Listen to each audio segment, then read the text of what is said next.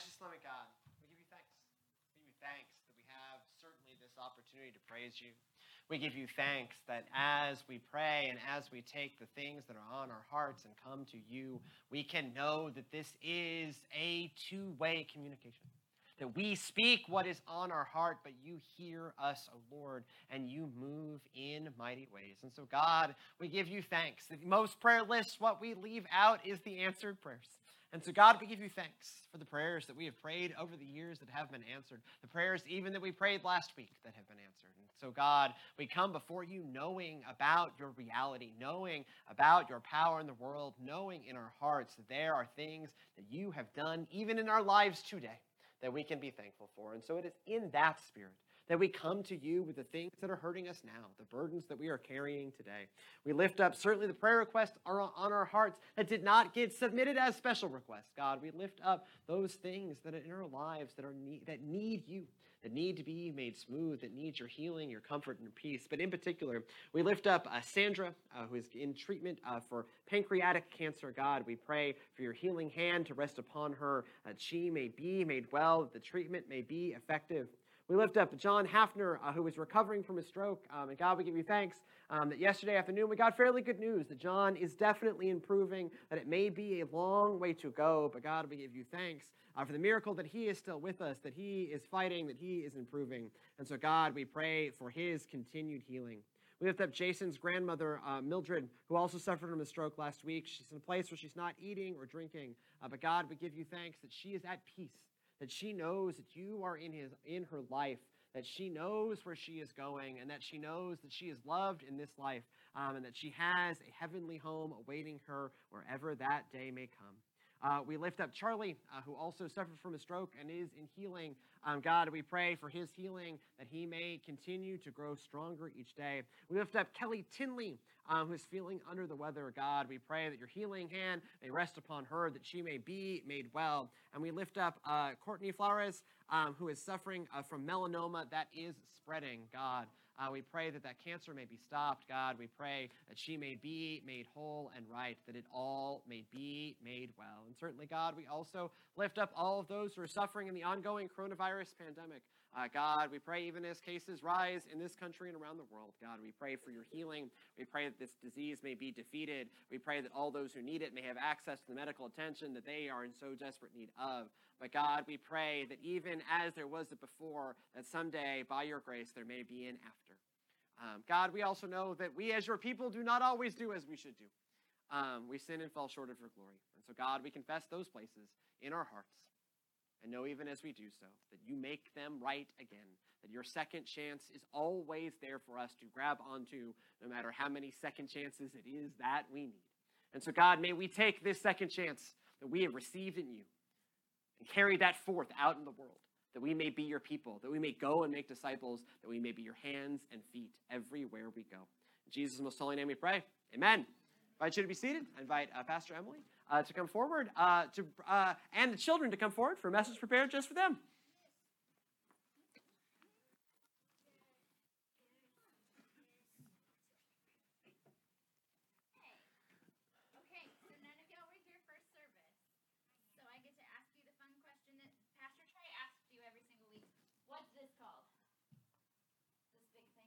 Corner.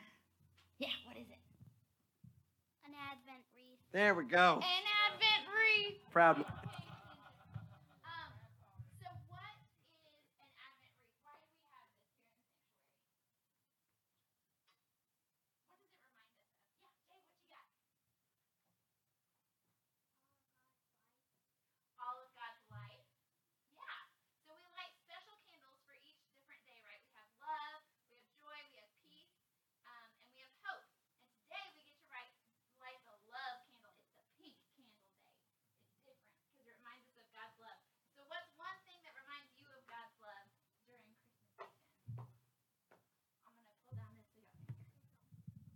What's one thing that reminds you of God's love during this Christmas season? What's something that that helps you to remember God's love? So, I was praying for some more snow this Christmas, and when I woke up, I saw some frost outside. That's pretty exciting. The weather can be an awesome way that God shows us that God loves us, huh? All right, what else? I wish for snow. You wish for snow too? All right, how about from the ladies over here? I'm going to come around so I can hear y'all's answers. I know. What's something that you love about Christmas that reminds you about God's love? I know they didn't know they were going to get a pop quiz this morning. Yeah. what you got? Oh,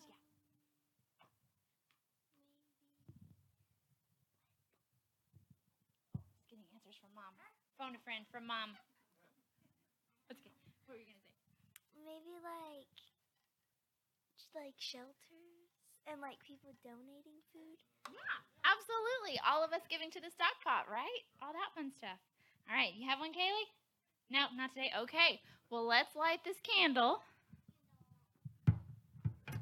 As we remember God's love today, we relight our first two candles of peace and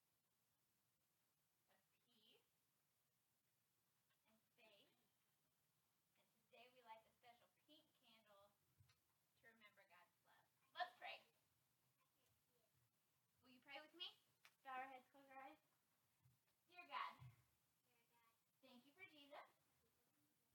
Thank you for loving us. Thank you for sending Jesus to remind us that you love us. In Jesus' name we pray. Amen. No worries. Our scripture this morning um, is comes from the prophet Micah, um, chapter five, uh, verses two through five a.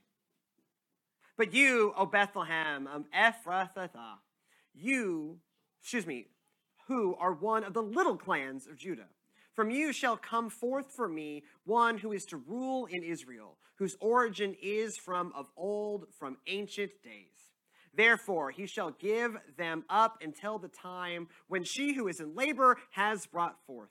Then the rest of his kindred shall return to the people of Israel, and he shall stand and feed his flock in the strength of the Lord, in the majesty of the name of the of the Lord his God, and they shall live secure. For now he shall be great to the ends of the earth, and he shall be the one of peace. This is God's good word for us, God's beloved people. Thanks be to God. Amen. So, this morning I have for you another update in uh, Trey Comstock's Weird History of Failed Activist Movements. Uh, today we are going to look at an incident that happened on uh, the cam- on, at William Mary's campus while I was there. The president of the university uh, touched one of the sacred cows. They're not literally sacred cows. He moved an antique from one part of a building to another part of a building, and this led to him being forced to resign. All he did was move one object from one place, move it about 50 feet into another container, um, and this was enough for it to blow up in weird national politics. It was enough for the pressure to get put on uh, the board that ran the ran the college, uh, and for the college to force out the president after having only been there for two years. Student body not overly pleased with this decision that they had made, so we decided uh, that we were going to start a protest movement. Um, this was, you know, late 2000s. Um, and so millennials got, were starting to learn uh, our skill set at protest movements. And so we decided we were going to give one a try, uh, that we were going to protest uh, the basically forced firing of President Gene Nichols. Um, and so the whole student body went on strike, and there were like rallies, and there were signs, and there were placards, and the slides are working. I have images of many of these things. Um, and this put enough pressure on the university's board of directors that they felt the need to respond. And I remember clearly, right? We were very upset. And, you know, again, I, I think I spent one of the strike days to go get my oil changed, we're just going to set that aside. I was there with the people in the trenches most of the time. Um, it was great. We didn't have class. We like met outside and did other things. Um, we should go on strike more often. It's not good for your grades, I don't think, but you know, it's really great. Um, so the board of directors felt the need to respond. And so there was this town hall meeting where representatives from the board were going to like hear the students' concerns and respond to them somehow. I remember sitting towards the back of this meeting and listening to what they were saying and also listening to what they were kind of putting out in the press. And I reached three very important conclusions. One, they were not going to change their mind. We could yell, we could go on strike, we could torch the university to the ground, and they were not going to change their mind. They had decided that this man had touched a sacred cow, and you don't touch the sacred cows, um, and so now this guy's gone. You're not getting him back.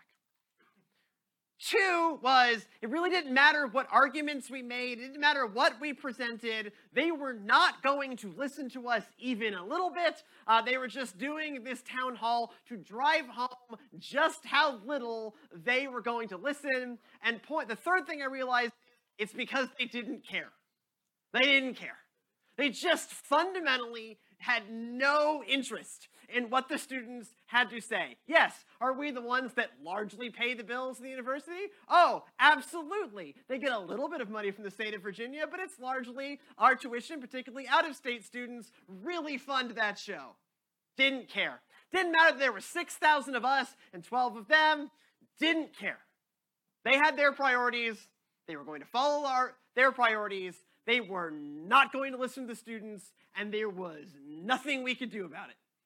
And so I walked out of there going, that was fun, kids. We're getting a new university president, whether we like it or not, because these people who theoretically take care of us, these people who are theoretically in charge of an institution that we, like some of us, literally live in, do not care. They like that we're smart and that we do smart things to make the university look good. They like that when we pay our bills on time. They don't like when we don't pay our bills on time. But they don't care. They are not for us. They are for whatever weird goals the governor of the state of Virginia at that time had. That was it. We were not their primary audience. They didn't give a darn. I have other words. We're going to go with that. That's the kind of situation that, like, leadership charged with caring for the people, not giving a darn about the people, that's what Micah is writing about. Micah is not a happy prophet. Micah is a very angry prophet. Specifically, Micah is a prophet from a small town about 10 kilometers outside of Jerusalem. Small, rural, farming town. He's not from Jerusalem. He's not from the high and mighty places. Instead, he spends his whole prophetic ministry being really deeply critical of the people in the high and mighty places, specifically because they were not caring for the ordinary people. This is a weird time. This is the 7th century uh, BC, so really, or 8th century BC, the 700s. It's really weird time where, like, the Assyrian Empire is really flexing their muscles and trying to do a thing. Um, and so the leadership in Jerusalem really doesn't want to get attacked by the, by the Syrian, Assyrians, so they are selling all of their possessions and giving them to the Syrians.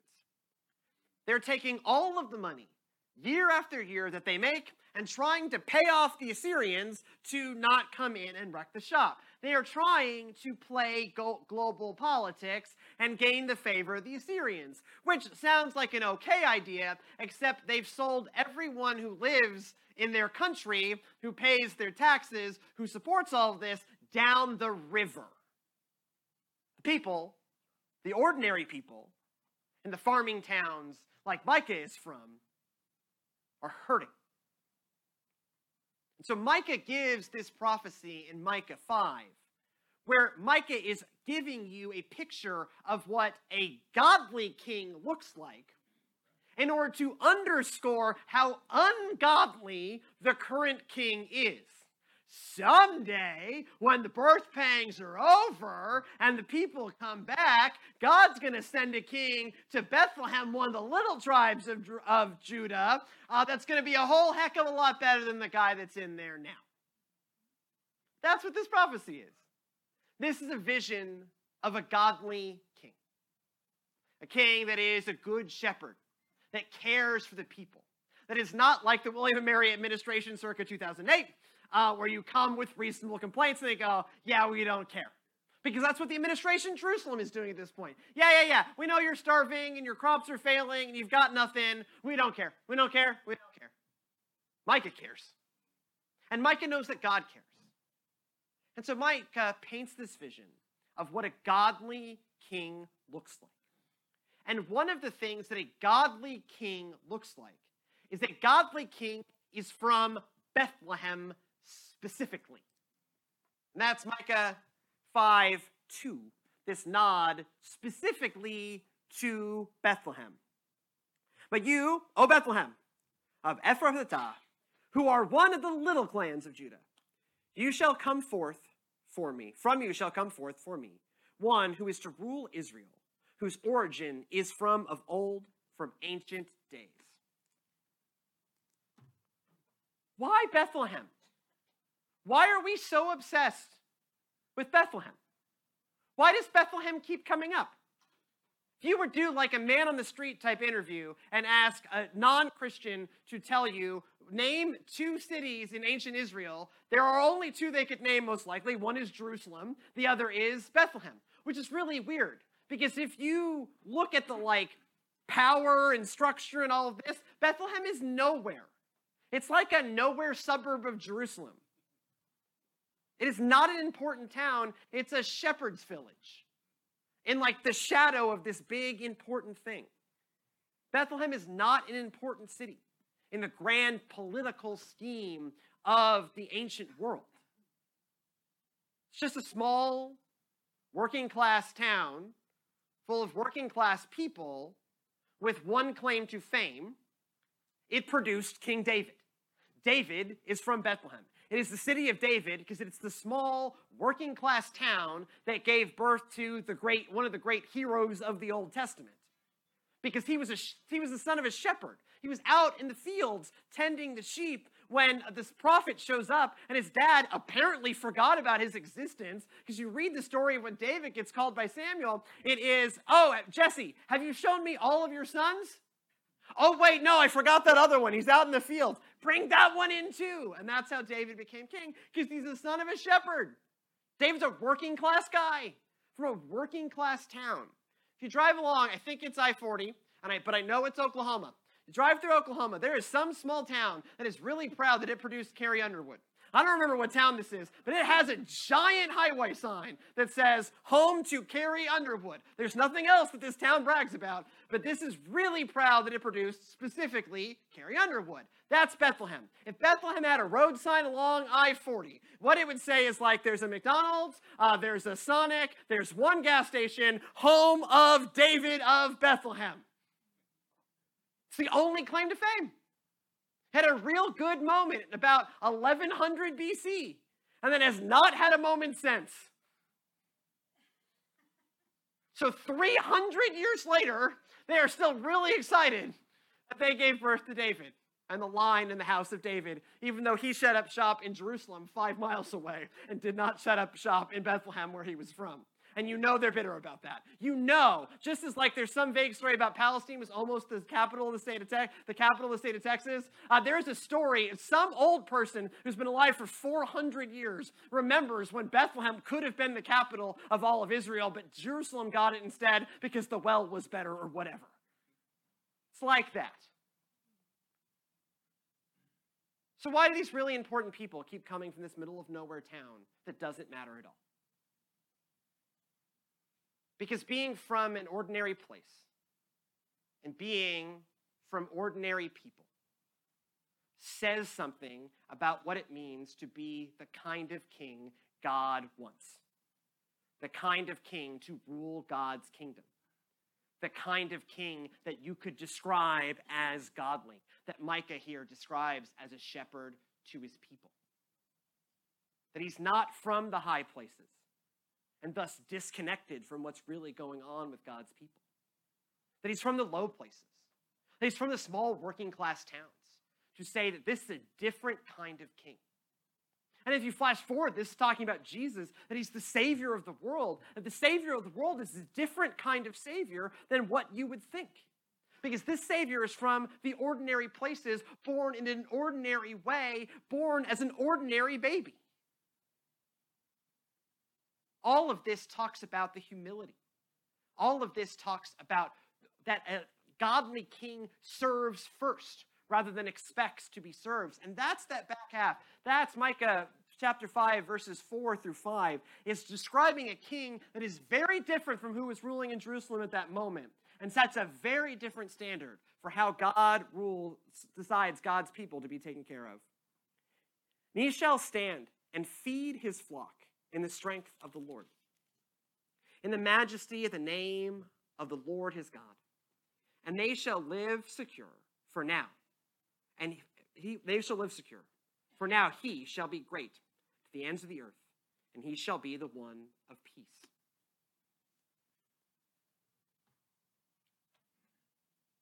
It's a king that cares for his people. A king that is not so far away and disconnected, but a king, a Lord, a Savior who walks among us, who lives a human life, who knows human need, and who loves us for that. That is a very different kind of king, to rule a very different kind of kingdom. Another thing that's interesting about this prophecy in Micah is it does not come true in Micah's day.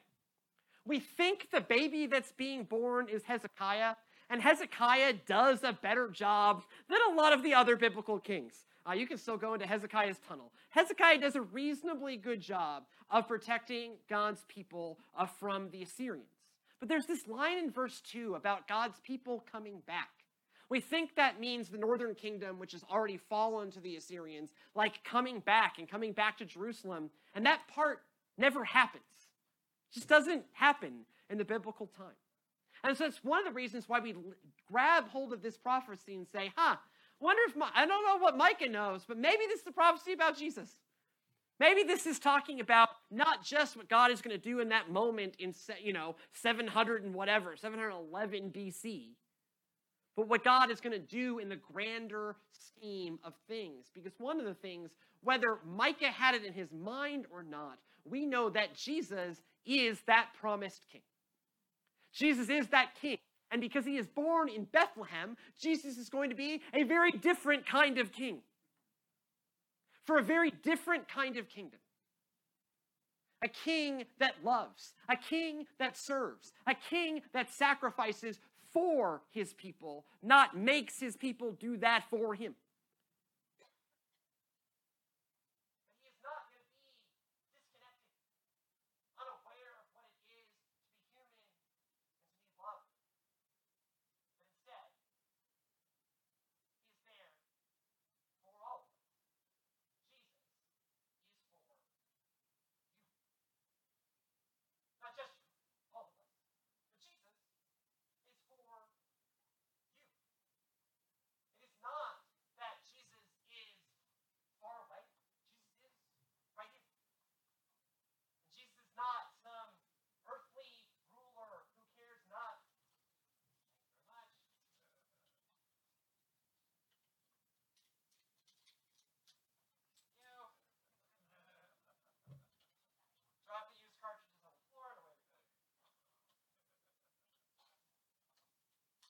Hey, that's positive. Well, that's fun. Sorry about that, friends. Often in this life, I can feel like the people who are supposed to care for us don't. Whether they be boards of colleges, kings and rulers, bosses, parents, whoever. And so we can mistake the failures of the earthly people that are supposed to watch over us with God. Because the truth is, by coming as a baby, by being born in a small working class town rather than in the grand places, the grand palaces, the grand whatever, God is making a bold statement in Christ that Jesus is for you. Jesus knows the walk you have walked the pain of ordinary human life.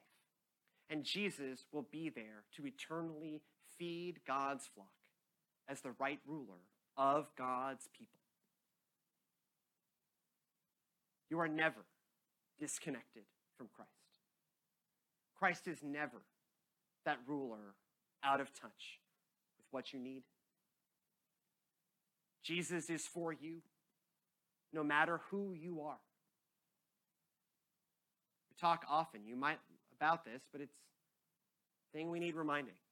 You let that voice in the back of your head say, "Yeah, but I've done this. That ain't for me. He doesn't care about me." Or I'm not important. God's got all these important things to worry about. God doesn't care about me. Or I've done this, or I've said that, or whatever. I have done something that's going to disqualify me, that God is disconnected from me, and I am so far from God. That only we can distance ourselves from God. God's never going to distance God's self from you. Because Christ came for you. Christ lived the life he did to say to each of us, I am here alongside you. And I will be your shepherd, and you can be my people. That's the hope that comes in the world in Christ. That's the love of God that Micah saw so clearly of how God wants the world to be. And in coming, Christ makes the world that way for any who want it to be so. Let us pray. Gracious and God, we give you thanks. We give you thanks that you are not far from us. We give you thanks you came into the world and lived a normal life to show us that we are not far from you, that you are right there alongside us. You know our hurts, and you will be our shepherd.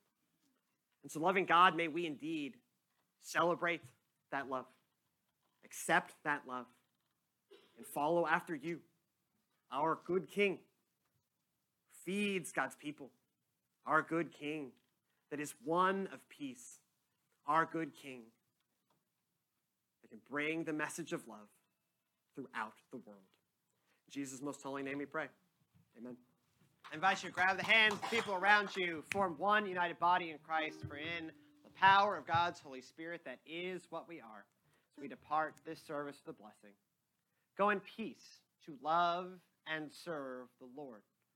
We follow a King of kings and Lord of lords was born in Bethlehem, so that you would know that that Lord of lords is always there for you. In the name of the Father, the Son, and the Holy Spirit.